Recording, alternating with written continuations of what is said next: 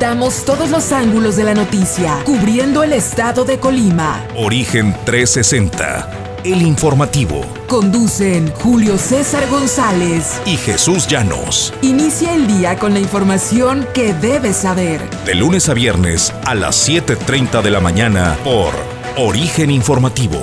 Síguenos en YouTube, Facebook y Spotify.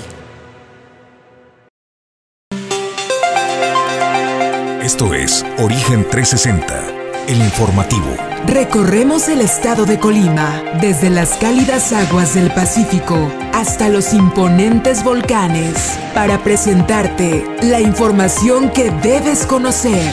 Bienvenidos a Origen 360, el informativo.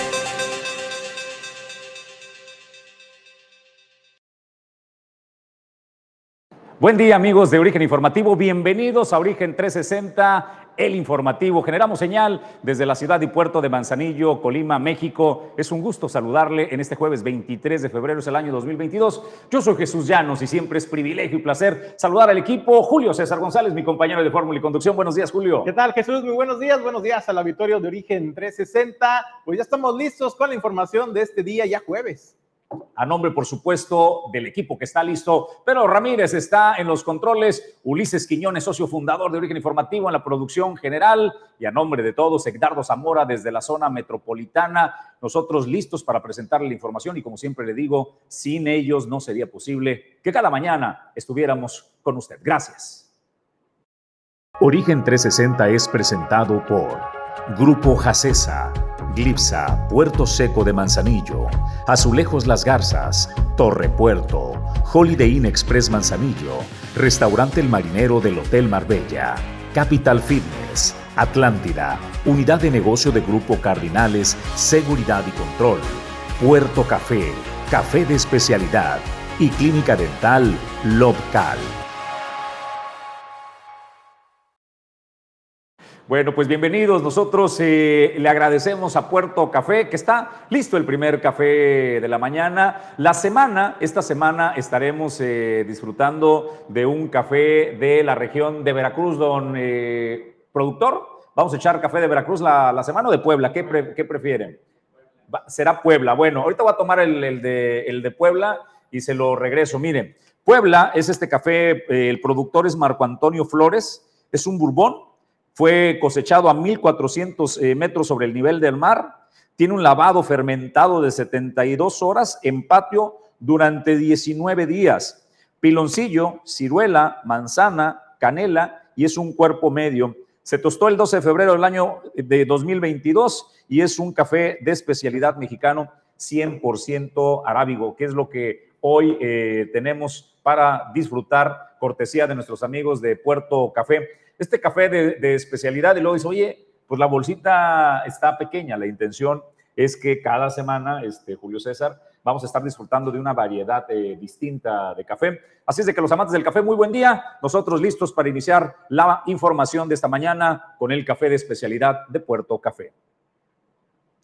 Bueno, después del sorbo de café, pues a darle lo que nos eh, corresponde, Julio César González. El titular del día de hoy en el comentario editorial del informativo es el presidente de la Suprema Corte de Justicia de la Nación está de rodillas ante el presidente de la República, Andrés Manuel López Obrador. Desde que estábamos en la primaria, lo primero que nos enseñaban como estudiantes era que teníamos una división de poderes y tenías que machacártelo y aprendértelo, que existía el poder ejecutivo representado por el presidente que tenía que ser electo por la vía democrática. Tenemos el poder eh, legislativo compuesto de dos cámaras, el Congreso eh, y el Senado de la República, que juntos suman el Congreso de la Unión.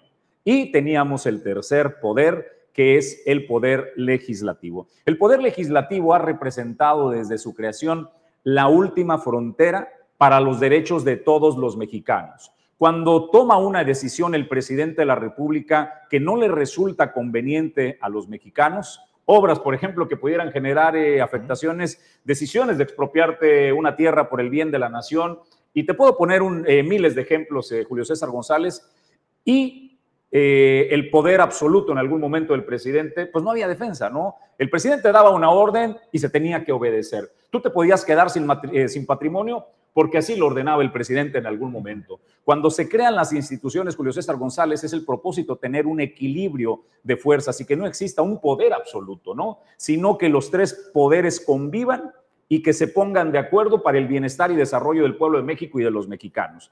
La última frontera, insisto, de la defensa de los derechos es la Suprema Corte de Justicia de la Nación para que los otros dos poderes no pasen por encima de nosotros. Lo que decide el Ejecutivo o lo que decide el Legislativo, tenemos la alternativa de la Suprema Corte de Justicia de la Nación. Pero cuando vemos acciones como esta de un presidente que toma partido y decide sumarse a una campaña que tiene toda la intención de generar un desvío de atención o hacer una cortina de humo por el momento en que está viviendo el señor presidente de la República, Andrés Manuel López Obrador, decidió el ministro de la Corte, Arturo Fernando Saldívar Lelo de la Alrea, lanzarle este salvavidas mediático al presidente de la República. ¿Por qué lo hizo? Solo él lo sabe, solo él sabe los intereses y el tamaño del compromiso que tiene con el presidente de la República, pero algo es evidente. Desde que el presidente ha llegado, ha encontrado refugio en el ministro presidente de la Suprema Corte de, la Justicia, de, Justicia de la Nación, eh, Arturo Fernando Saldívar Lelo de la REA. Debemos recordar que la intención del presidente era generar un periodo extraordinario de, eh, al frente de la Suprema Corte de Justicia de la Nación, cosa que no sucedió, pero la intención la tenían. Eh, cupo la cordura también en el ministro Saldívar en algún momento y dijo que decidan mis compañeros eh, ministros y en votación, pues simplemente esto no sucedió. El periodo del eh, presidente de la Suprema Corte de Justicia de la Nación termina el 31 de diciembre de este año 2022 y ahí concluirá su poder. Él tiene desde el año 2019 al frente de la Suprema Corte de Justicia de la Nación y desde el 2009 es integrante de esta Suprema Corte como magistrado. ¿Qué sucede con el ministro Saldívar y qué fue lo que dijo? Pues aquí se lo presentamos para ponerlo en contexto. Acusó a la familia del presidente Felipe Calderón, particularmente a la familia de la esposa del presidente, de haber querido tener injerencia en la Suprema Corte para que el tema de la guardería ABC que le duele a los mexicanos, de esta, al menos 40 niños que murieron en un incendio de esta guardería, pues que pretendieron torcer la ley para que tuvieran beneficios los familiares de la esposa del presidente en aquel momento, Felipe Calderón Hinojosa. El autoritarismo de Felipe Calderón y su gobierno, y nunca, nunca se esperaron que yo fuera a promover un, presentar un proyecto como el que presenté. Previo a presentar el proyecto, por una cuestión de elemental lealtad institucional y personal, le avisé a quien era el secretario de gobernación que iba a presentar el proyecto. Me fue a ver a mi oficina y estuvimos platicando un buen número de horas y según mi entonces secretaria particular que entraba y salía a servirnos café, el tono de voz iba subiendo cada vez más, hasta que terminamos a gritos. En un momento me dice el secretario, dice el presidente que no te apoyamos para esto. Y le dije, dile al presidente que postuló un ministro, no designó un secretario de Estado, que yo no soy su empleado y no voy a llevar en mi conciencia la muerte de 49 niños. De ahí terminó la plática. Ese día en la noche, era un miércoles, eh, llamé a mi secretaria particular y coordinadora de ponencia, firmé dos ejemplares del proyecto y les dije que los guardaran bajo llave y que si a las ocho y media de la mañana yo no estaba en la corte, lo sacaran a la prensa y lo bajaran a la Secretaría de Acuerdos. Era tal la tensión que yo no sabía si iba a poder llegar a la Corte. Y hoy puedo dar fe de una operación de Estado para proteger a la familia de la esposa del presidente, para proteger a los altos funcionarios públicos de ese gobierno, que hoy viene a hablar de Estado de Derecho y de autonomía y de no sé cuántas cosas sin ninguna autoridad moral para decirlo.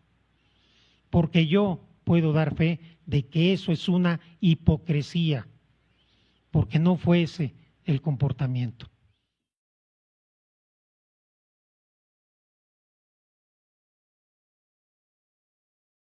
Pues el eh, Código Magenta fue quien hizo la edición de esta declaración pública del eh, ministro presidente de la Suprema Corte de Justicia de la Nación, eh, Arturo Saldívar. A ver, primero, creo que deja en evidencia el ministro Saldívar que intentaba lo contrario, pero deja en evidencia que cuando él era ministro de la Suprema Corte, verdaderamente existía una separación de poderes. Porque escucha lo que dijo. Dijo, vino Fernando Gómez Montt a mi oficina, que era el secretario de Gobernación, a decirme que el presidente le mandaba este, un mensaje y dijo, a ver, espérame, a mí me eligieron para ser ministro de la Suprema Corte, no para ser empleado del presidente.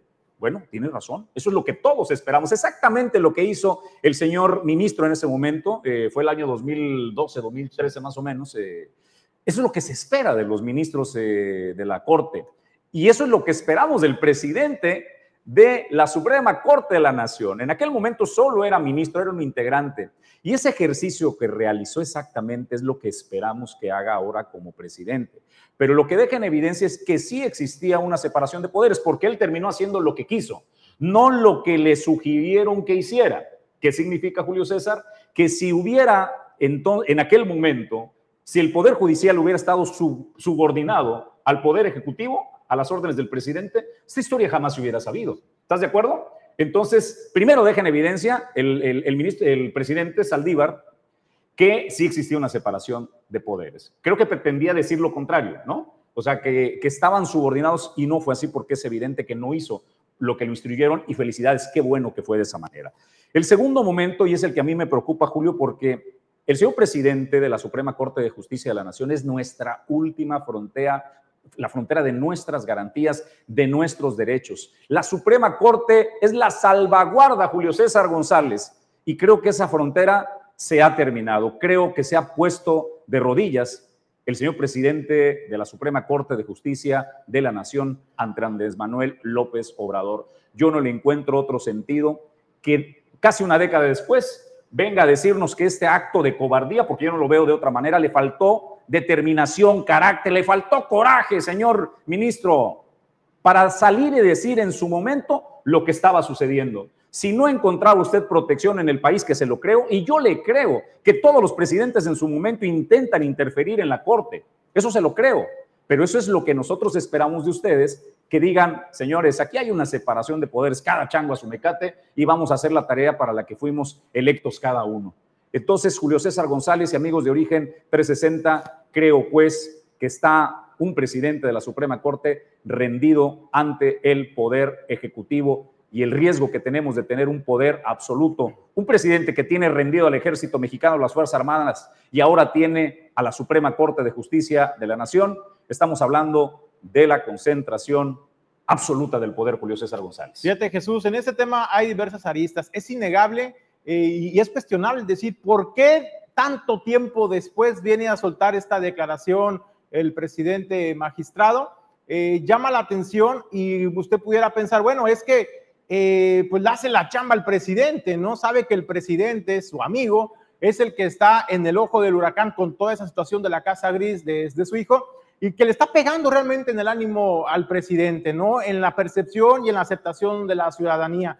Eh, me parece que tiene toda la credibilidad el magistrado Saldívar. A mí, para mí, es, ha sido de los mejores que ha tenido el país. Ha sido un magistrado disruptivo, ha, abanderado, ha apoyado y se ha pronunciado a favor de muchas causas que a lo mejor no son del todo, digamos, favorables o convenientes para la clase política gobernante y que sí comparte un poco su visión y su opinión e ideología con el de la población. Me quedo, por ejemplo, con el tema eh, a favor de los derechos de las mujeres, me quedo con el tema, por ejemplo, de la comunidad de la diversidad sexual, me quedo con el tema también de eh, la adopción a, hijos. Esos temas que realmente son de interés eh, social y que a nadie más le habían importado realmente ponerlos en la mesa del debate. Fue él el que los llevó y fue él el que se ha, ha tenido posturas realmente resaltables eh, y que se ha puesto del lado de la población, de la gente, más allá de los intereses políticos y de los grupos gobernantes. Sin embargo, me parece que sí es cuestionable la parte en que venga justamente en este momento, pudo haber sido cinco años atrás, pudo haber sido cinco años adelante,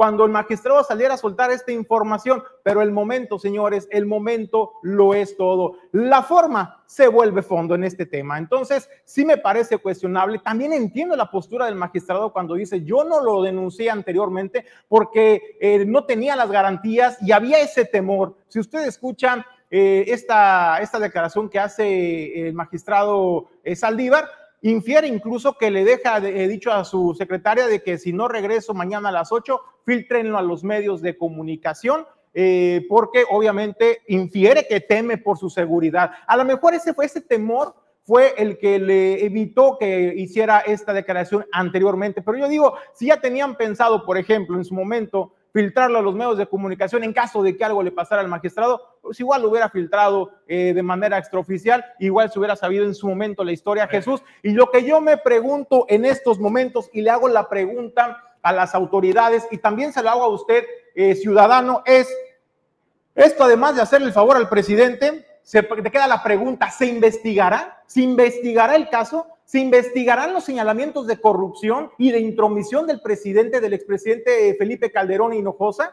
Y lo más importante, caramba, se le hará justicia a las familias, a los padres de los pequeños fallecidos en la guardería ABC. Me parece que el magistrado el chueco derecho, si pretendía desviar la atención, me parece que a final de cuentas nos hace un favor también a la población al tener la certeza de cómo se conducían, eh, cómo se han conducido los gobiernos y las, y, las personas en el poder, el manejo perverso que hacen del poder de su posición, el manejo de influencias también para poder escapar al brazo de la ley? Esas son las preguntas que yo hago. ¿Qué va a pasar una vez que ya ha hecho esa declaración? Más allá de lo mediático, de que también le hace el favor al presidente o no, vámonos a lo que le duele a la población mexicana aún el día de hoy, que es la justicia para los padres de estos pequeños fallecidos en la guardería ABC. ¿Habrá consecuencias? Pues lo que cierro, Julio César González, nada más eh, es que yo no dudo, insisto, de que los presidentes a lo largo de la historia de la Suprema Corte han tratado de influir en sus decisiones. Lo que nunca había visto es que un presidente tomara partido abiertamente eh, y saliera a hacer declaraciones mediáticas para desviar la atención de un momento político en el que se vive. Solamente cierro eh, diciendo este tema. Y pues, nunca había visto a un presidente de la Suprema Corte tan rendido y de rodillas como el ministro Saldívar. Bueno, también la mejor, la mejor opinión es la de usted. Lo invitamos a que nos deje sus comentarios. ¿Qué piensa de este tema? Eh, hay que hacer la exigencia a las autoridades para que se investiguen esos señalamientos del magistrado Saldívar. Se tiene que hacer una investigación en contra del, del expresidente Felipe Calderón Hinojosa por el encubrimiento primero, por hacer eh, uso de su cargo, de su investidura de presidente de una nación, pero también de las herramientas a su alcance como presidente y desde luego también a los familiares de la ex primera dama Margarita Zavala y desde luego en aras de la justicia, no del revanchismo ni la venganza, de justicia para los eh, padres de estos pequeños que perdieron la vida en este incendio en la guardería ABC. Que por cierto, Jesús, creo que cabe hacer la mención en este, en este, en este, en este espacio, eh, porque déjeme comentarle que fue precisamente en relación a la guardería ABC Jesús, pues fue la, diputada Lili Telles quien evidenció, por ejemplo, dice, a pesar de que la exgobernadora de Sonora, Claudia Pavlovich, protegió y encubrió a los dueños de la guardería ABC, el presidente Andrés Manuel López Obrador la premia con un consulado. De ello se derivó que el colectivo Guardería ABC quiere que el Senado los escuche porque están en contra de ese nombramiento. Es decir, Jesús, con este pronunciamiento que hace eh, Lili Telles, me parece preocupante y no me deja margen, Jesús, a creer o aspirar a que se haga justicia a los padres de esos pequeños. Bueno, pues eh, hasta ahí el tema. Vamos a una pausa brevísima y regresamos con más información en Origen 360, la información desde todos los ángulos.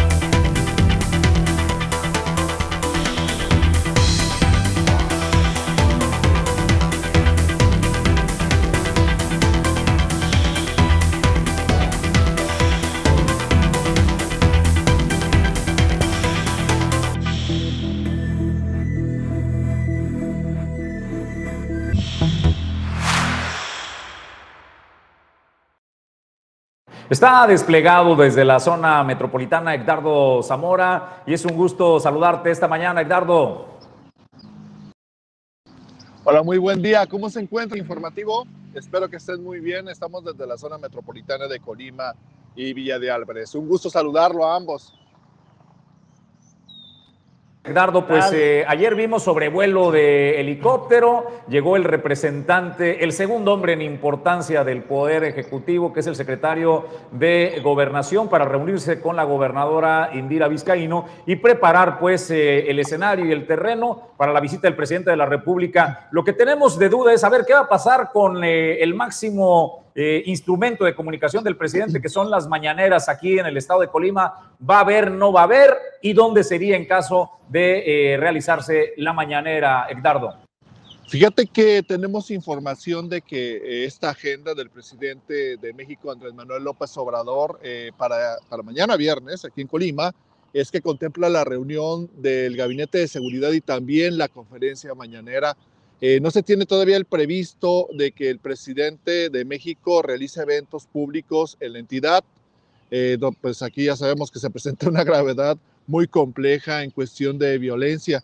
Eh, se tiene contemplado que la visita del presidente de México a Colima, donde va a tener esta reunión con el gabinete de seguridad, será en, lo que es la zona militar, la vigencia de la zona militar que está ubicada en, en la zona de la comunidad de Loma de Fátima. Eh, también ahí donde va a tener la mañanera, ya enviaron algunos eh, em, solicitudes para poder ingresar a este espacio por parte de los periodistas eh, en, lo que es la, zona, la vigésima zona militar. Es donde hasta el momento tenemos la información de que se va a llevar a cabo ese tipo de acciones por parte del presidente de México, Andrés Manuel López Obrador, que al parecer viene a respaldar la situación de inseguridad que se presenta aquí en el estado de Colima. Pues eh, Julio César González. Oye, eh, pues me llama la atención, Edgardo, que se diga que va a ser en esta zona militar, cuando pues me parece que entonces el mensaje que se está enviando a la población de Colima, pues es de que pues, se van a encerrar en un búnker, cuando normalmente los eventos del presidente, eh, cuando se trata de las mañaneras también, las hacen en lugares públicos, ¿no? En, espacios sí adecuados con los filtros de seguridad. A mí me, hubiera, me, encanta, me encantaría, Edgardo, que realmente hiciera la mañanera donde se hiciera, pero que le dieran acceso a los medios de comunicación pues, para poder hacer algunos cuestionamientos al presidente de la República y desde luego, pues ojalá también la invitación se haga pues de manera pues equilibrada, ¿no? Y no nada más unos cuantos este, pues con preguntas a modo, hay que decirlo, eh, porque sabemos que al presidente no le gustan los cuestionamientos, Edgardo. Fíjate que sí, es la segunda vez que realiza mañanera el presidente de México, Andrés Manuel López Obrador. Eh, aquí en el estado de Colima. Eh, la, primera vez también la realizó, si mal no recuerdo, en noviembre del año pasado y fue en la zona militar también. Eh, fue muy, pues muy concurrido. Nos, nos convocaron a las 5 de la mañana muchos reporteros y tuvimos y la, la, conferencia empieza a partir de las 7 de la mañana y concluye alrededor de las, de las 9 de la mañana. Eh, sí, tienes mucha razón. El presidente de México no va a tener eventos públicos, tampoco va a tener, eh, pues, eh, reunión con, con personas de diversos ámbitos de aquí del estado de Colima. Hay que recordar, pues, que la situación está muy compleja. Al parecer, también por ese motivo, pues, deciden hacerlo, como ustedes mencionan, en este búnker, encerrados ahí con la protección del ejército mexicano. Hay que recordar que, pues, en los primeros días eh, eh, que ocurrió esta situación de inseguridad aquí en Colima, pues llegó eh, la secretaria de Seguridad y Protección Ciudadana, Rosicela Rodríguez, quien ella sostuvo una reunión con la gobernadora de Colima, Indira Vizcaíno, para afinar y reforzar las estrategias en materia de seguridad. Y también en esa visita que, se, llegó, que se llevó a, cabo a, primeros días de este mes de febrero, eh, también estuvo el comandante de la Guardia Nacional, el general Luis Rodríguez Bucio, así como personal de inteligencia de la Secretaría de Marina y el Centro de Inteligencia Nacional. Eh, también la semana pasada hay que recordar que estuvo en Colima el almirante José, José Rafael Ojeda Durán, eh, que es el, el, titular de la Secretaría de Marina Armada de México, quien por instrucciones presidenciales se ha hecho cargo del tema de organización de las acciones de seguridad en Colima. Al parecer todos ellos van a estar involucrados en esta agenda que, va a, realizar el presidente de México aquí en Colima, Andrés Manuel López Obrador, aquí en Colima. Entonces, eh, pues para tratar de pues, resolver esta situación que nos está afectando particularmente aquí en la zona metropolitana de Colima y Villa de Álvarez. Pregunto, ¿cómo ha transcurrido en vísperas de esta visita presidencial? Y también eh, que nos puedas comentar, tú que vives en la capital del estado, muy cercano a una de las zonas muy conflictivas en el centro histórico de Colima, eh, ¿se ha percibido algún cambio, alguna mejora? A lo mejor no en los números, Edgardo, pero a lo mejor en la percepción o en los hechos violentos en las calles, en la ciudad, después de que se anunciara este despliegue operativo de Fuerzas Armadas? Sin duda alguna, la situación en Colima impera el temor. Eh, eso es lo que, lo que está ocurriendo en esta zona, en la zona metropolitana de Colima y Villa de Álvarez. Vemos que la ciudad a partir de las 8 de la noche está totalmente sola, particularmente las avenidas, lo que son la zona centro de Colima, de Villa de Álvarez, también está totalmente solo. Eh, no hay, hay, escasez de, de, la población que sale a bares o a restaurantes. Hay muchísimo temor en esta parte del estado. Es la percepción todavía que se registra. Hace eh, ayer entrevistamos también al, titular del centro histórico de, los comerciantes de la zona centro de Colima, eh, Mario Baeza, quien mencionó también de que han, tenido pérdidas muy graves derivado a esta situación de, de, la inseguridad, ya que muchos comerciantes cierran muy temprano y por el temor a ser asaltados o víctimas de alguna situación de inseguridad. Por lo tanto, pues sí se, se, siente un temor por parte de la sociedad, se ha auto autoimpuesto un toque de queda ellos mismos pues para evitar salir eh, por el miedo que se tiene. Edgardo, a ver, por eso es importante la forma, porque se convierte en fondo. Si tú quieres mandarle un mensaje a la ciudadanía de tranquilidad, de que recuperemos los espacios, de que volvamos a la tranquilidad, pues entonces las autoridades tienen que ser el ejemplo, las alcaldesas, los alcaldes, la señora gobernadora, el propio presidente de la República. Si quieren que nos creamos el cuento de que tenemos pues las condiciones de seguridad en el Estado, pues deben de comenzar por ellos. Pero si todos sus eventos, y particularmente el del señor presidente de la República, es abrazado y cerrado en la zona militar, me parece pues que el mensaje no es precisamente de aliento y de seguridad y de decir tenemos el control de las condiciones en Colima, Edgardo y Julio César. Sin duda alguna, eh, ahí van a estar totalmente protegidos. Eh, aquí en el estado también vemos que durante los eventos que ha tenido eh, la gobernadora de Colima, Indira Vizcaíno Silva, está totalmente rodeada por elementos pues, de, seguridad y de fuerzas eh, militares. El objetivo es por el temor, las amenazas que se han registrado eh, por, en, los, en, los, las narcomantas, en las llamadas narcomantas, donde mencionan amenazas directas ya a, la gobernadora de Colima, eh, que ha sido algo muy complejo que se está registrando aquí en Colima. Y todo esto abona al temor de la ciudadanía.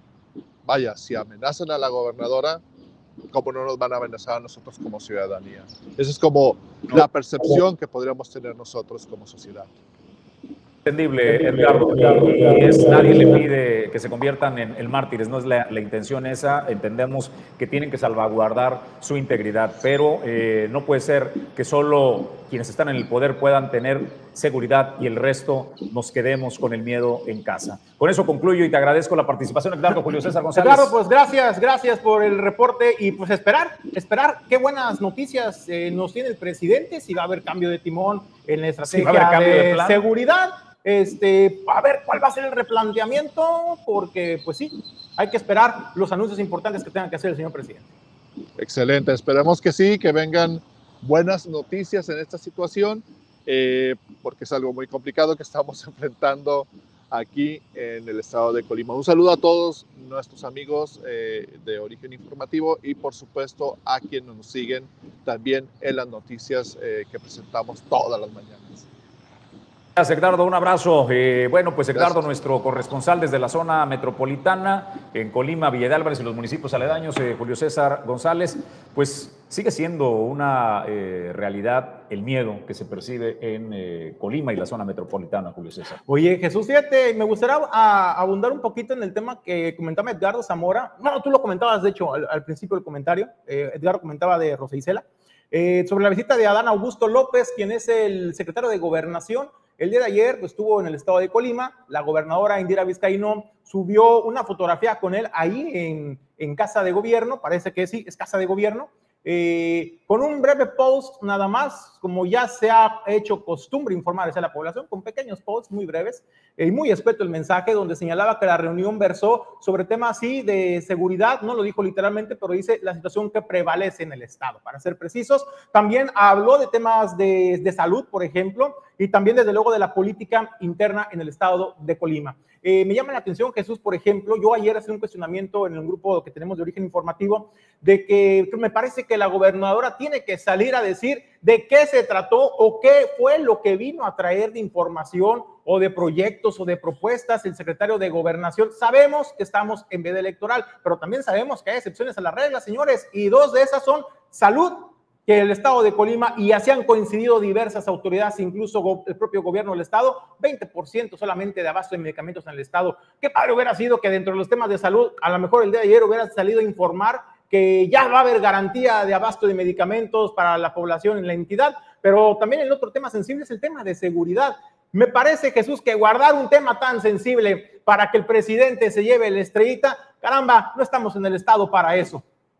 Pues eh, Julio, vamos a, una buena noticia y necesitamos de la colaboración de nuestro auditorio de origen informativo en la zona y puerto de Manzanillo. Eh, hay que recordar que presentamos la información del kilómetro del peso, Julio César, que eh, la Asociación Civil del de, el Instituto Down de Colima está realizando para hacerse llegar fondos. Bueno, aquí en el puerto de Manzanillo están organizando un desayuno y te están invitando a desayunar, a pasarla rico. El propósito es apoyar la colecta anual del kilómetro de peso. Así es de que, amigas, amigos, usted que está en posibilidad, usted ya sabe el icono que para nosotros es pata salada en el puerto de Manzanillo y la delicia. Bueno, van a abrir un desayuno especial para que usted lo pueda eh, disfrutar. Será el jueves 3 de marzo eh, en pata salada, en, la, en las brisas. De las 9 de la mañana a las 12 del mediodía se tiene eh, proyectado el evento. El donativo, que incluye, por supuesto, el, desayuno, eh, tiene un costo de 250 pesos. Eh, si te interesa, ahí está el teléfono de información, el 314-101-2827, Julio. Oye, pues qué mejor de pasar un desayuno en familia. llévese a la suegra, llévese al suegro.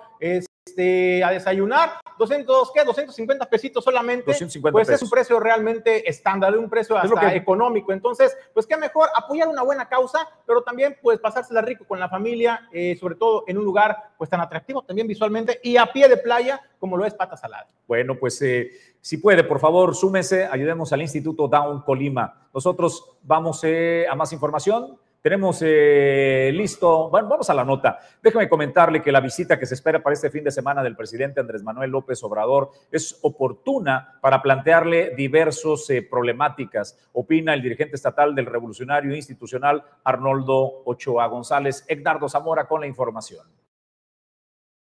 Frente al arribo del presidente de México Andrés Manuel López Obrador para este viernes, el dirigente estatal del Partido Revolucionario Institucional, Arnoldo Chá González, calificó que es oportuna dicha visita derivado de la situación que está viviendo Colima, en donde hay una crisis de seguridad y otros temas como el desabasto de medicamentos, como el problema de la carretera Colima-Guadalajara y portuarios, por lo cual confió en que la gobernadora de Colima, Indira Vizcaíno Silva, aprovechará para planteárselos al Ejecutivo Federal. Estas oportunidades de cuando hay una visita presidencial las debemos de aprovechar. Debe unirnos independientemente de nuestras cuestiones de carácter político, de nuestra ideología, de religión y demás, somos colimenses, somos ciudadanos colimenses y debemos de aprovechar en el buen sentido de la palabra, la visita presidencial para hacer planteamientos de problemas de fondo que aquejan a los colimenses.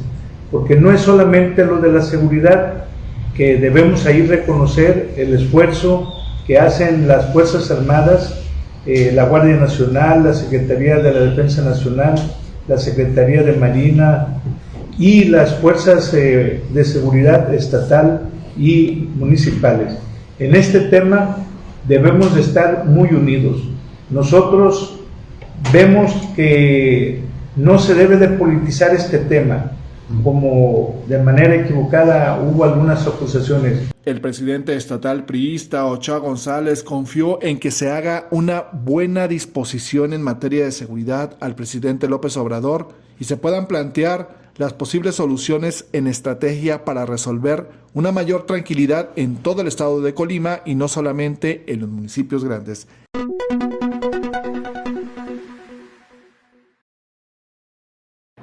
Oigan, pues eh, tenga en consideración, por favor, a, los habitantes del municipio de Comala que debido al rodaje de esta producción eh, colimense, que se llama Un Mexicano en la Luna, estará eh, el cierre de vialidades para que por favor lo tenga en consideración. Es un cierre intermitente de el día de ayer inició y será también el día hoy. Hoy es el último día.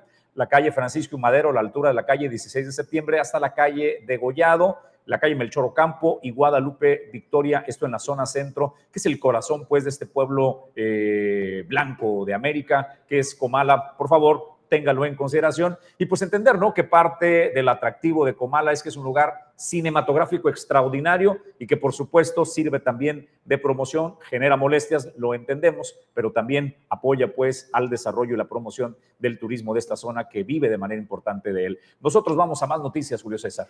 Vamos a más noticias, Jesús. Bueno, los que dieron ultimátum a las autoridades de movilidad del gobierno del estado fueron los choferes, los trabajadores del volante, tanto del transporte colectivo, del transporte urbano, como también los taxistas. El día de ayer eh, ofrecieron una rueda de prensa donde este ultimátum es de que si al día 28 del presente mes la Secretaría de Movilidad del Gobierno del Estado no saca de circulación o no se pronuncia al respecto sobre la prestación del servicio de transporte público en su modalidad de eh, transporte alternativo, mototaxi, pues bueno, estarán haciendo un paro de actividades, escuche usted, el próximo primero y 2 de eh, marzo, el próximo mes, y esto será de, manera eh, simultánea en los 10 municipios del estado. Así lo dejaron ver eh, trabajadores del volante. Al hacer uso de la voz, el taxista Adrián Puente pues señalaba que hay una competencia, primero desleal, pero además pues que se está midiendo con diferente vara, no se está aplicando la ley a discreción, mientras que a los trabajadores del volante debidamente establecidos,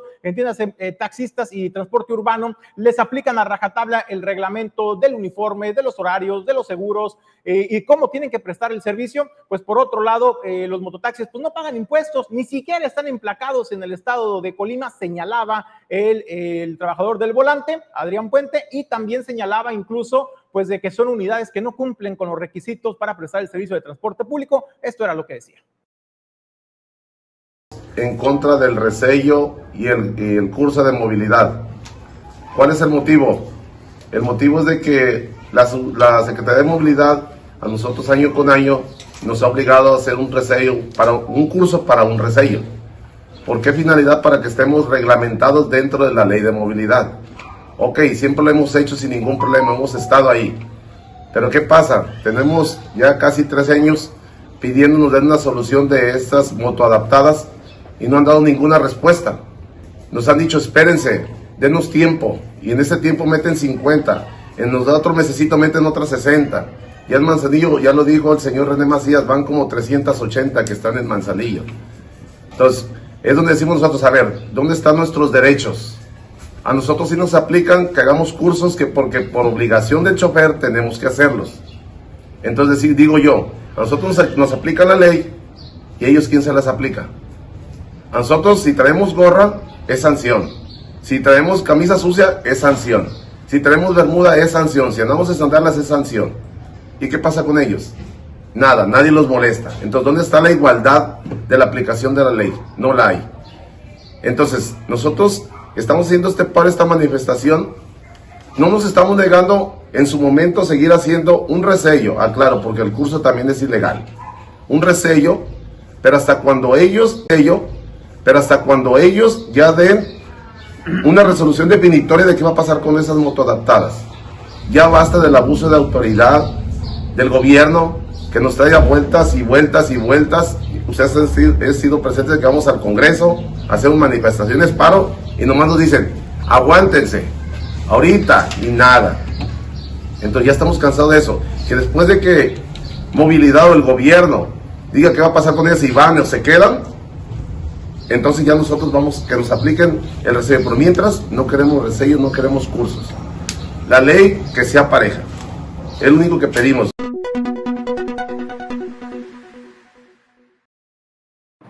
Muchas aristas en este tema de movilidad concerniente al transporte público. Este, señalaba, por ejemplo, a Adrián Puente, eh, que por ejemplo ellos van a estar, no van a aplicar el resello que están obligados a realizarlo cada año, a pagarlo para empezar y a tomar un curso de por lo menos dos días. Esto iniciaría el próximo 28 de febrero precisamente, de acuerdo a un comunicado que emitió la Subsecretaría de Movilidad, pero dice, no vamos a participar, nos declaramos en huelga, no vamos a hacer ese trámite en tanto no se pronuncie, pero el día 1 y 2 del próximo mes de marzo, nosotros estaríamos pues haciendo el paro eh, simultáneamente en los 10 municipios en la entidad Jesús. Mira, qué importante, Julio César, lo que está sucediendo y hay que ponerlo en un contexto justo, porque esto podría generar en una crisis de movilidad. Hay quienes utilizan eh, el sistema de transporte de taxi para trasladarse al eh, trabajo, para el uso diario, ¿no? Se contribuyen pues a la, a la, movilidad en el Estado. Entonces, esta situación, Julio César, solo va escalando,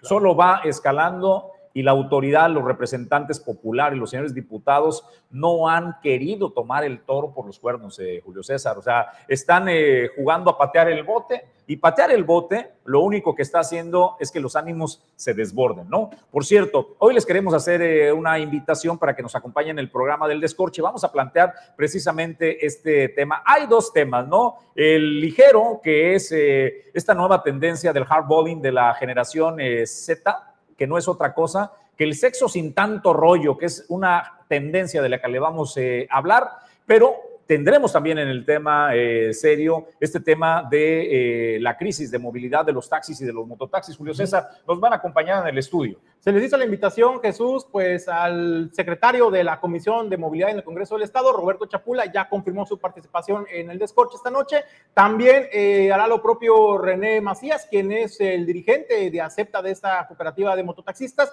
De igual manera, se le hizo la invitación a Adrián Puente, que en usted acaba de ver en pantalla, eh, por la parte de los transportistas del sistema eh, ordinario, digámosle, en la entidad, pues para poder contrastar opiniones, ideas, conversar con quienes se encargan de la legislación. Y desde luego también eh, habíamos extendido la invitación, Jesús, a la subsecretaria de Movilidad, Blanca Livier, sin embargo, por cuestiones de ajenas, se le avisó el día de ayer apenas, eh, pues no puede estar con nosotros el día de hoy por la noche en el descorche, pero vamos a tener la entrevista con ella, le adelanto, el día viernes 7:45, pues para ver de qué va con el análisis del tema de movilidad. Pues no se pierda, ¿no? Taxis o mototaxis eh, el día de hoy en el descorche, 8 de la noche, por Facebook Live. Nos vemos en vivo, no se pierda esa información. Antes de irme, nada más eh, para concluir el tema de Adrián Puente, este taxista del puerto de Manzanillo, ayer lanzó una acusación grave, muy, muy, muy seria. Lanzar acusaciones es la cosa más fácil del mundo, eh, Julio César, ¿no? Este,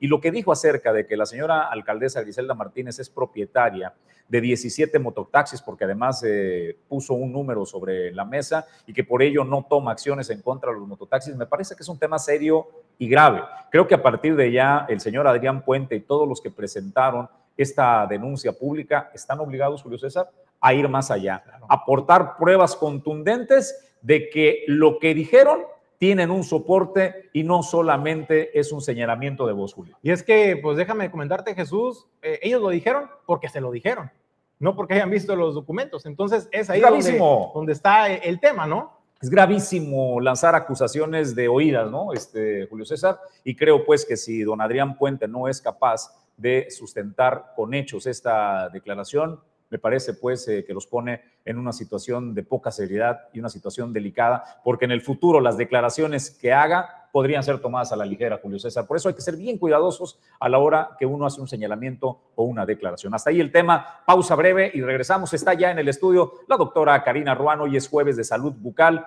y por supuesto su especialidad y las recomendaciones no se las pierda después de la pausa.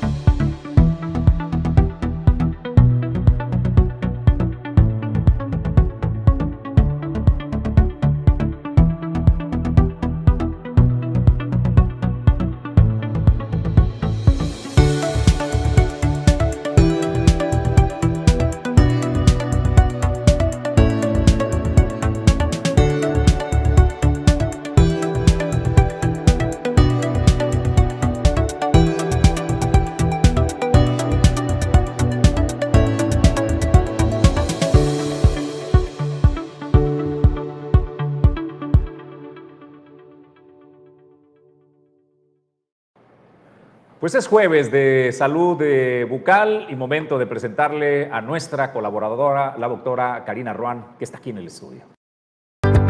Esto es El origen de tu salud.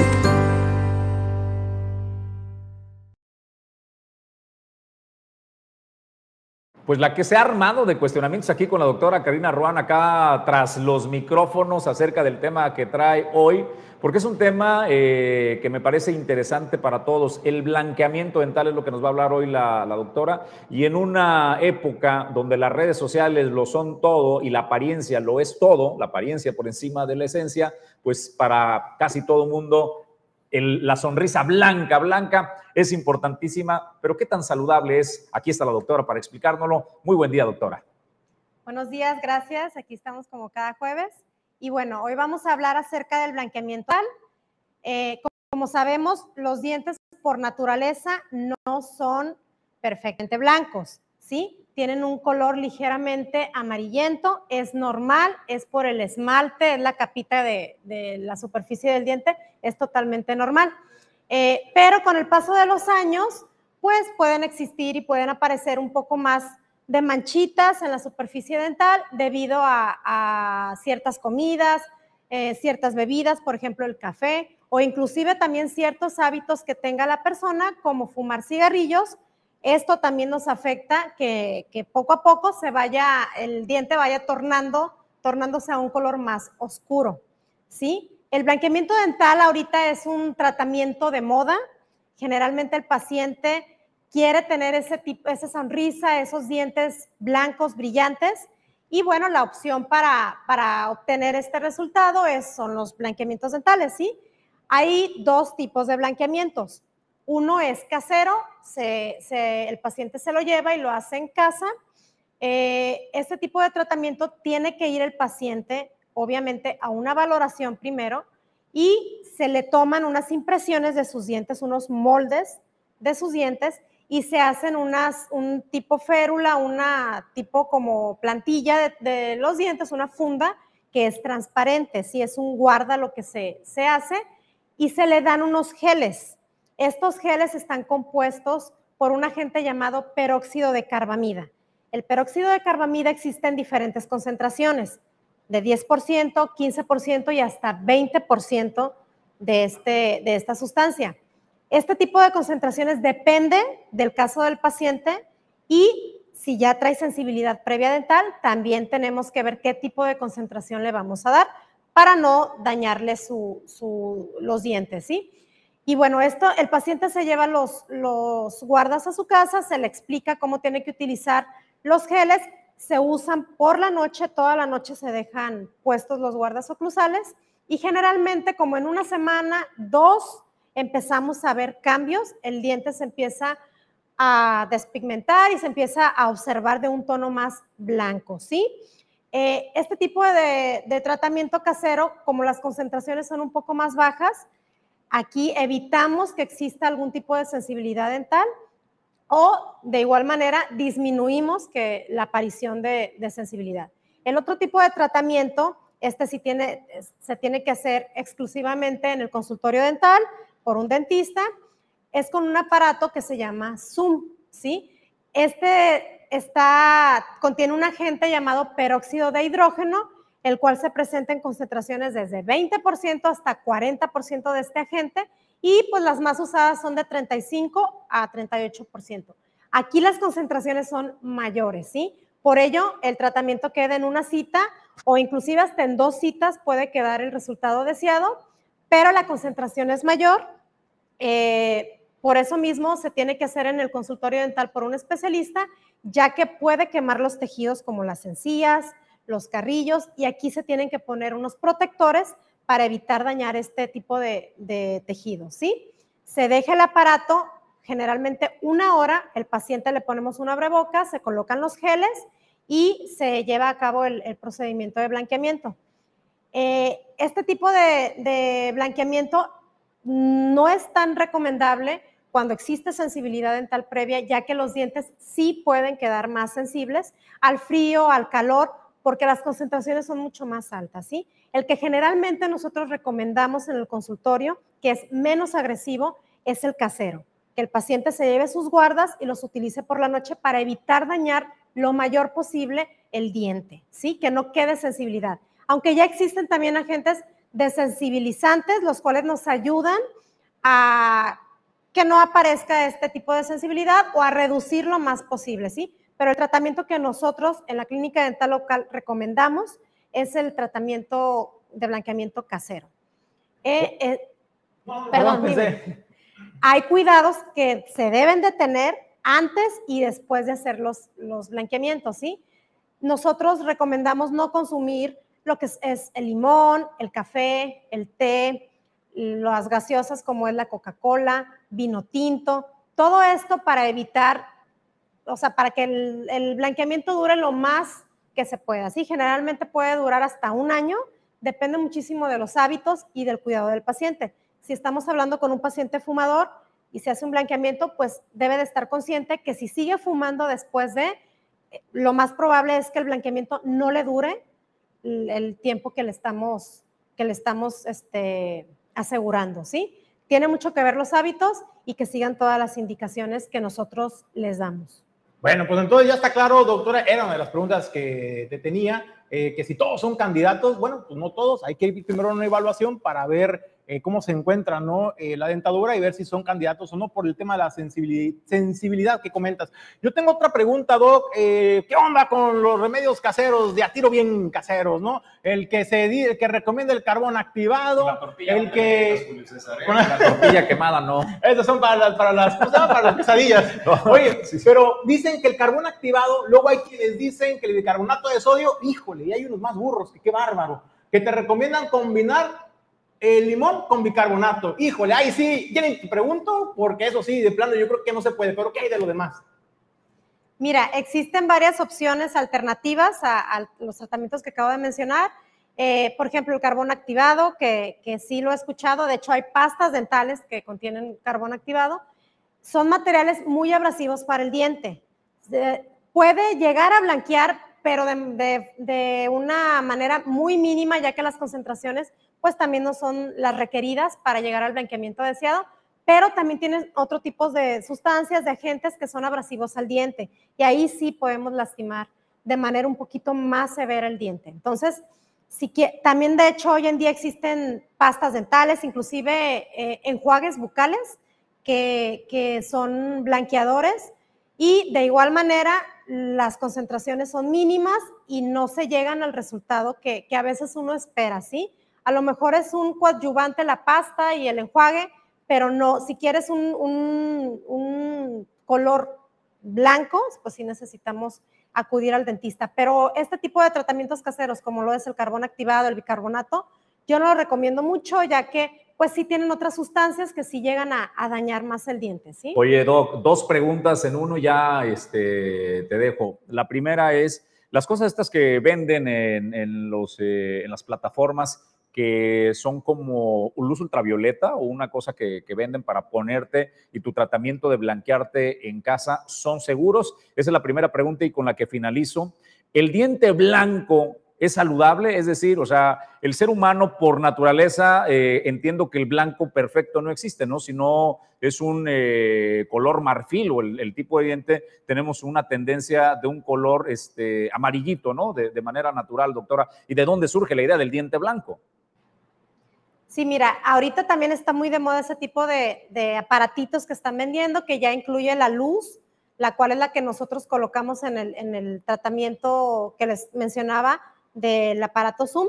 Obviamente es mucho menos intenso, es mucho menos agresivo, pero de igual manera se recomienda siempre acudir al dentista, ya que a lo mejor este tipo de, aparatos puede que funcionen, pero de igual manera no van a funcionar de la manera deseada y también hay que tener mucho en cuenta que debemos de saber qué tanta intensidad tiene esa luz, cómo utilizarla de manera muy correcta para no dañar el diente, porque ese tipo de luz también lo utilizamos hasta para secar la resina cuando, cuando tapamos una caries. Entonces, sí hay que revisar todos esos parámetros, qué tipo de luz es la que están proporcionando, si te dan algún tipo de protector para tus tejidos blandos, que el paciente lo sepa utilizar correctamente y que esté consciente que quizás no va a llegar al, al color que a lo mejor desea.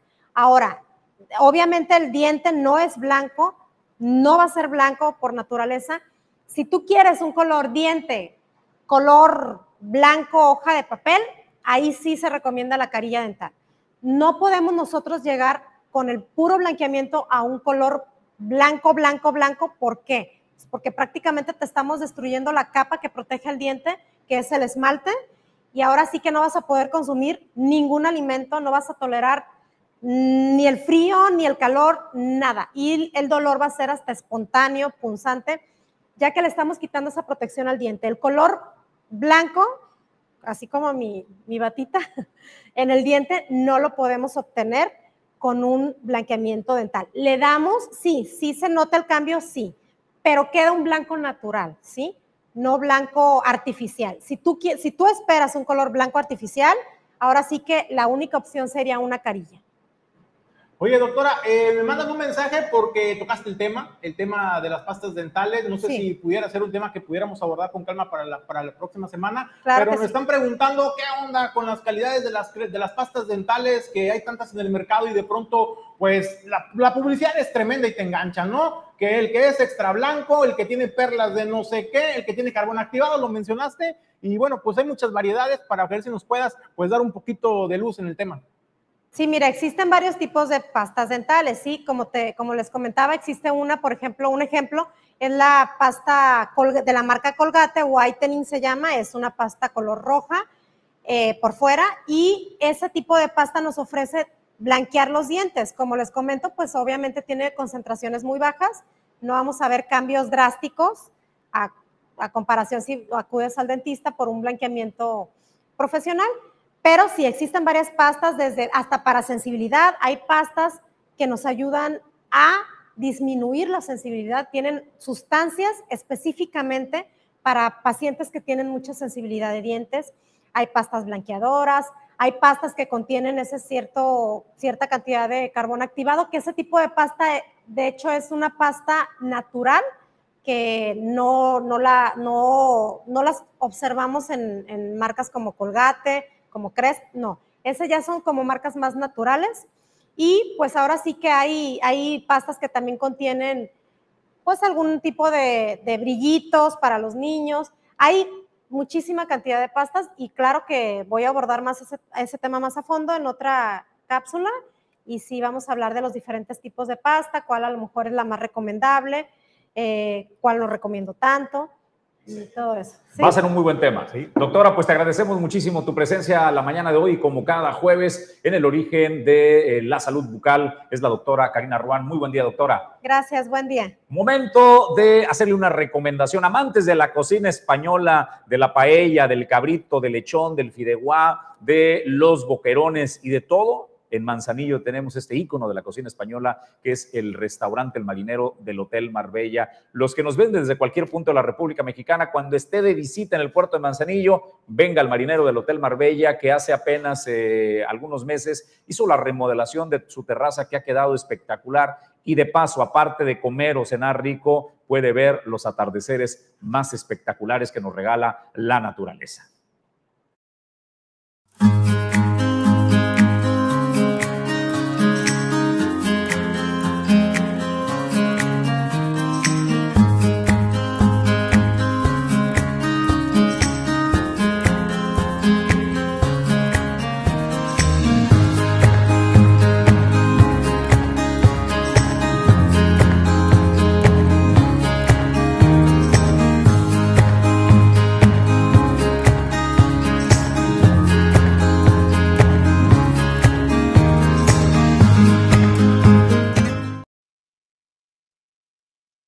Más información para presentarles. Pues bueno, eh, los comerciantes del centro histórico en la ciudad capital, eh, pues dicen que se están viendo afectados por esta situación de inseguridad que ha prevalecido en las últimas semanas en la zona metropolitana Colima Villa de Álvarez. Al respecto, también hacen un reclamo a las autoridades estatales porque aseguran que no se ha tenido ningún acercamiento ni asesoría para los comerciantes sobre qué hacer con ese tema de inseguridad y muchos de ellos pues han optado de plano pues bajar las cortinas. La información con Edgardo Zamora.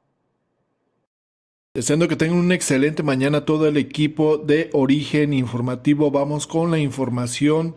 Dar a conocer que el recrudecimiento de la violencia en la zona conurbada de Colima y Villa de Álvarez desde hace 18 días comienza a generar estragos en la economía de los negocios. A pesar de los esfuerzos para buscar al presidente de la Cámara Nacional de Comercio, la Canaco, aquí en Colima, José Luis Hurtado Anguiano, para saber su postura frente a esta situación, pues este no ha dado la cara. Y por tal motivo buscamos al presidente de la Asociación de Comerciantes del Centro Histórico de Colima y calles aledañas, Mario Baeza Ramírez, quien explicó no haber tenido ninguna reunión ni apertura por parte de autoridades del Estado ante los acontecimientos, por lo que exigió reunirse y mantenerse informados para trabajar conjuntamente esto con el fin de encontrar soluciones al tema de seguridad y afectaciones económicas que sufren. Realmente no sé cuál sea su punto de, vista en el aspecto de toda esta situación. Como decías, no, hemos visto ninguna este, entrevista, alguna cosa que ellos hayan dado. Entonces, este, no sé el motivo, pero creo que todos somos parte de, de una, en una ciudad, pues, los comerciantes, los habitantes, etcétera, tenemos nuestras responsabilidades. Más que nosotros, por ejemplo, aquí en la asociación, exigirle a las autoridades, le pedimos trabajar conjuntamente para encontrar cosas. O sea, no nada más es también exigir por exigir, sino encontrar soluciones prácticas porque venimos de una pandemia que todavía no se recupera ningún negocio. Y estamos ahora con esta situación que ha generalizado, este, aparte de la de las malas ventas, el temor en la gente, el temor en los empleados. Son demasiadas cosas que siguen pasando y que estamos expuestos, pues definitivamente, a pesar de tanta este, llegada de soldados, marinos, este, Guardia Nacional y todos ellos que los hemos visto, pero de todos siguen pasando las cosas. Baeza Ramírez indicó que como empresarios se les ha agudizado la situación, ya que muchos negocios cierran máximo a las 8 de la noche por temor a asaltos o ser víctimas de alguna situación de inseguridad. Así que la información nos escuchamos un poquito más tarde con más noticias. Excelente mañana. Pues hablando de cámaras y de trabajo coordinado con los municipios en la zona de Puerto, el presidente de la Cámara de la Industria de la Transformación, la Canacintra por sus siglas, eh, Kevin Tello López, señala que se busca trabajar de manera coordinada con el Ayuntamiento de Manzanillo y el gobierno del estado de Colima para atraer inversiones que detonen la generación de empleos y el desarrollo de la ciudad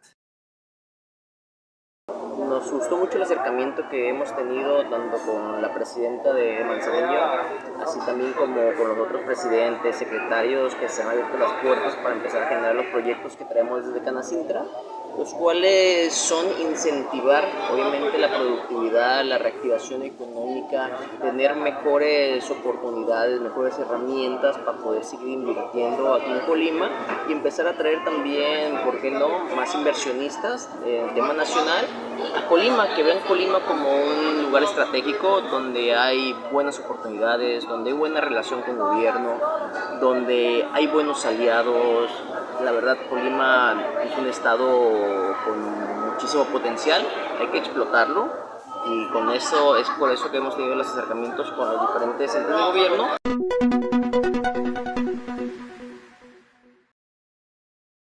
Y bueno, pues ante la violencia en la zona metropolitana, pues el colectivo Arte Segundo Piso está convocando a una caminata por la paz, esto en la capital del estado, y hacen un llamado al presidente de México en vísperas de su visita eh, Andrés Manuel López Obrador, pues para que pues, también hable de frente y claro a la población y sobre todo pues les diga como población qué pueden hacer, porque hay que decirlo, hasta este momento el único que se ha atrevido a hacer una recomendación, Jesús, ha sido el síndico de Villa de Álvarez, donde dijo, pues guárdense todos en sus domicilios. Lo vimos, lo vimos este cínico al síndico de Villa de Álvarez. Pero es el único que ha dicho algo. Pero bueno, al ¿Ah? menos este, le ha hablado de frente a la, a la ciudadanía y dijo la verdad, no nos gustó no sonó este, demasiado cobarde, pero creo que al menos cobarde fue, pero honesto también, Julio César. Sí, claro, y desde luego, pues ha sido la única autoridad eh, pues que ha, mandado un mensaje a la población sobre qué podemos hacer. De ahí en fuera, por ejemplo, los comerciantes, ya lo escuchaba usted,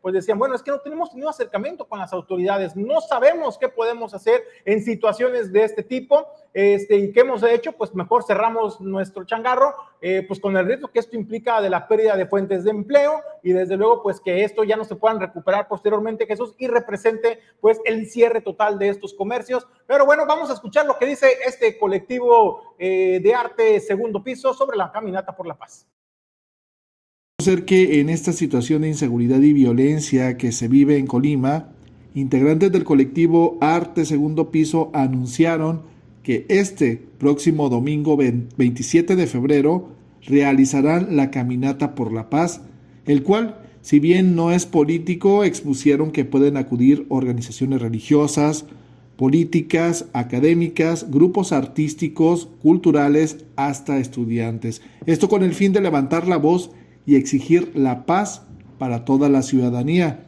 En entrevista a Daniel, integrante de dicho colectivo, hizo un llamado al presidente de la República, Andrés Manuel López Obrador, en su próxima visita a la entidad mañana viernes. Escuchemos lo que mencionó. Pues yo creo que el llamado como colectivo y como comunidad es que exigimos a las autoridades que respondan a nuestra necesidad de vivir seguros y tranquilos. Me parece que particularmente en el caso de Colima, una ciudad tan hermosa, pequeña y tranquila, eh, nos vemos sumamente afectados porque lo que pasa en un lado todo el mundo lo resiente. Estamos tan unidos, tan cercanos, entonces sí pediría a, a nuestro presidente que, que, que responda con, con, la prontitud para atender eh, esta escalada de violencia que se ha vivido en el Estado. Cabe mencionar que la caminata por la paz se llevará a cabo a partir de las 9 de la mañana desde el jardín principal de Villa de Álvarez y va a concluir en el Jardín Libertad, ubicado en el centro de Colima Capital, donde darán a conocer posturas sobre la situación que prevalece en la entidad. Así que pues la invitación está abierta a toda la sociedad que desee acudir a esta caminata por la paz. Excelente mañana, nos escuchamos un poquito más tarde con más noticias. Pues gracias, eh, Agdardo Zamora. En este reporte de barrio que le presentamos aquí en la zona metropolitana de Colima Capital, es, es, brutal lo que sucede porque termina impactando en lo que más nos duele. Este jardín de niños está el mirador de la cumbre, pues ahí están preparando ya los protocolos y preparan un escenario para saber cómo actuar ante la posibilidad de que pudiera presentarse una balacera en este jardín de niños y esto pues es lo que nos presentan.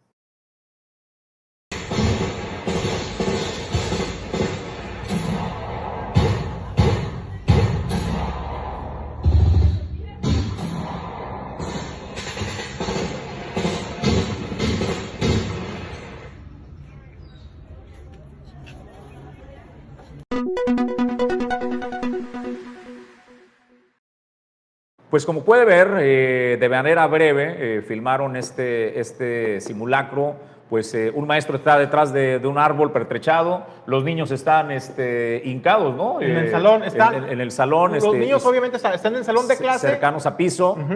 Y lo que escucharon, pues, era el sonido simulando una balacera para, pues, prepararlos y saber qué hacer. Pues estas son la realidad que se impone, la dura, cruda realidad que vivimos en el estado de Colima, ahora también niños que crecen con temor. Su desarrollo eh, intelectual es saber qué hacer, Julio, dentro de la preparación para sobrevivir una balacera. Y fíjate, también me llamó la atención cómo padres de familia que iban a recoger a sus hijos participaron en este simulacro. Usted los vio ahí en esta toma, en la Estaban parte del preescolar. Estaban algunos sentados, algunos hincados, ahí quietecitos.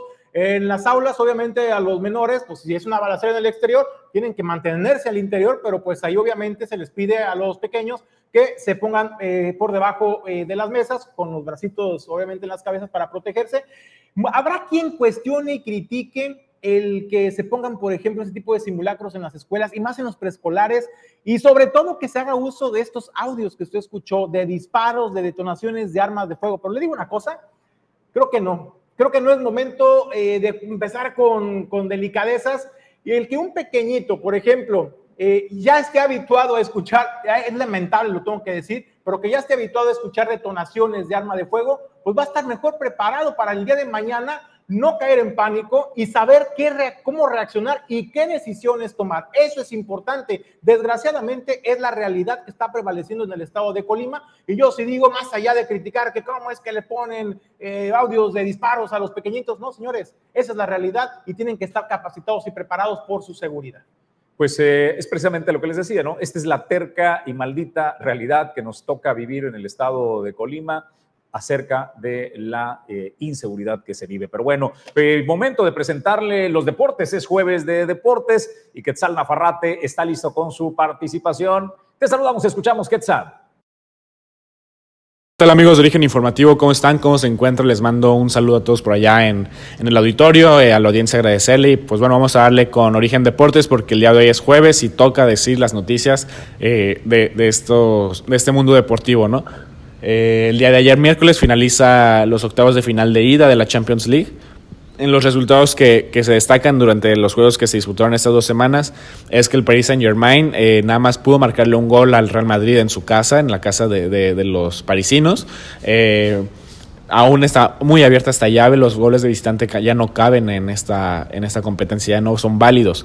Eh, entonces, en el Bernabéu se va a terminar por definir todo, donde se, se levanta el morbo de, que Messi va a estar ahí, regresa Messi al, Bernabéu, eh, de que aún Mbappé no, no, define, no define su, futuro. Entonces, ya veremos qué nos, qué nos espera este partido, que sin duda es de los más atractivos desde que se supieron los, los cruces de los octavos de final. En cuanto a los partidos que ya están definidos prácticamente, me parece que sería nada más uno, no, no me atrevería a decir que los demás ya quedan definidos, porque Manchester City fue el único equipo que dio un golpe sobre la mesa, goleando 5 a 0 al Sporting. Eh, de Portugal. Y bueno, tienen que ir al Etihad Stadium, eh, al estadio del, del, City, de los Citizens, para, para terminar este proceso, ¿no? O sea, sabemos que se tienen que jugar los partidos, pero es prácticamente un hecho que el City va a estar en la siguiente llave. Sería muy difícil que, que el Sporting le meta cinco goles o más y pues además que no reciban eh, ningún gol por parte de los dirigidos por Pep Guardiola. Eh, hubo actividad de mexicanos en el Atlético de Madrid el día de ayer. ganó perdón, empataron 1-1, Héctor Herrera jugó todo el partido, al, al Atlético le, le, sacan el empate al último minuto, quedaba, iban 1-0 y al minuto 80 prácticamente eh, pierden eh, esta, este control y, y, pues ahora el United va con vida al Old Trafford. Eh, queda 1-1 el, el, encuentro con goles de Joe Félix por parte del, del Madrid, del Atlético de Madrid, y Anthony Elanga, el minuto 80 fue que, que empató. Eh, Cristiano Ronaldo va a tener que esperar un poco más para, para meterle el gol 26 a su cuenta al, al, Atlético de Madrid, a los dirigidos por Simeone. También Ajax de Ámsterdam contra el Benfica. Eh, los, los, holandeses fueron a visitar a Portugal, al Benfica, y, y, jugó ahí Edson Álvarez. Si bien reciben dos goles, Edson hizo buen partido en su contención, en, en donde ya es un hábito verlo ahí de titular. Este, en este encuentro pues jugó de titular todo el, todo el partido, entonces pues ya eh, da gusto saber que estos dos mexicanos van agarrando mayor eh, participación, sobre todo Héctor Herrera. Edson Álvarez ya es un recurrente en su equipo y Héctor Herrera de a poco se está haciendo otra vez un espacio en el, en el cuadro del Cholo Simeone. El Chelsea contra el Lille quedaron 2-0, empates con Villarreal Juventus, la sorpresa Salzburg Bayern Múnich, Salzburg de Austria, le, le saca un empate al, al Bayern Múnich. Entonces, todas estas llaves quedan abiertas todavía para para los siguientes encuentros que se van a empezar a disputar desde el 8 de marzo hasta el 16 de marzo. Pasamos al, abierto de, Acapulco, en, aquí en México, porque uno de los eh, tenistas favoritos, Rafa Nadal, debutó con triunfo en el torneo eh, pues aquí nacional, el, abierto de Acapulco. El tenista español se impuso con, unas parciales de 6-3 y 6-2 al estadounidense Denis Kutla. Y bueno, sigue sin perder en este 2022. Nadal buscaría eh, su cuarto gran abierto en, en España, en, perdón, en México, me parece. Y además de ser de los más ganadores de, en estas competencias, ¿no? Entonces, Nadal siempre ha sido aquí en México muy bien recibido por, por la afición mexicana y esta vez no fue la, no fue la, excepción. Eh, por otro lado, eh, unas noticias no tan, tan agradables, ¿no? De esas que no nos gusta tanto dar, pues Alexander Zverev eh, fue, además de que es descalificado por, de manera deportiva porque pierde y de aquí se desemboca todo, eh, agredió a, o, se presentó una conducta eh, agresiva eh, contra el juez de silla, bueno, y prácticamente a la juez de, a, la silla de este juez, donde le dio raquetazos luego de ser eliminado por, por, el, por el brasileño Marcelo Melo. Y bueno, eh, queda descalificado de dos, de dos, maneras, de tanto deportivo como administrativo, será sancionado. Eh, el tenista alemán ya ya aseguró que, que, fue un error de él, ofreció sus disculpas, sabe lo que hizo, sabe que está mal, se dejó llevar por la calentura. Y bueno, ya nada que decir, esperar que estas conductas no, no, se sigan repitiendo porque dañan el espectáculo y pues bueno, estamos en, en un abierto de, de Acapulco que, que, tanto disfruta la gente de, de, nuestro país, los amantes de este deporte del tenis. Y bueno, prácticamente sería todo lo, lo relevante de esta semana. Eh, les mando un saludo a todos, muchas gracias y, y sigan aquí por Origen Informativo en el, en el noticiario de Origen 360. Nos vemos la próxima semana, gracias.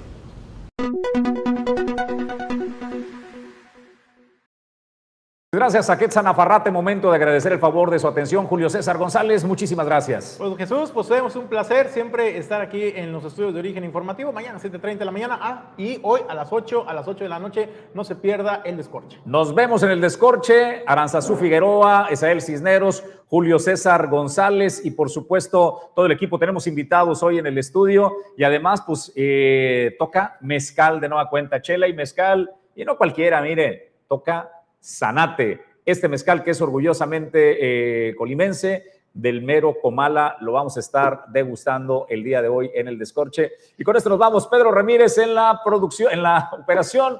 Don Ulises Quiñones, producción general. Yo soy Jesús Llanos. Que tenga extraordinario día.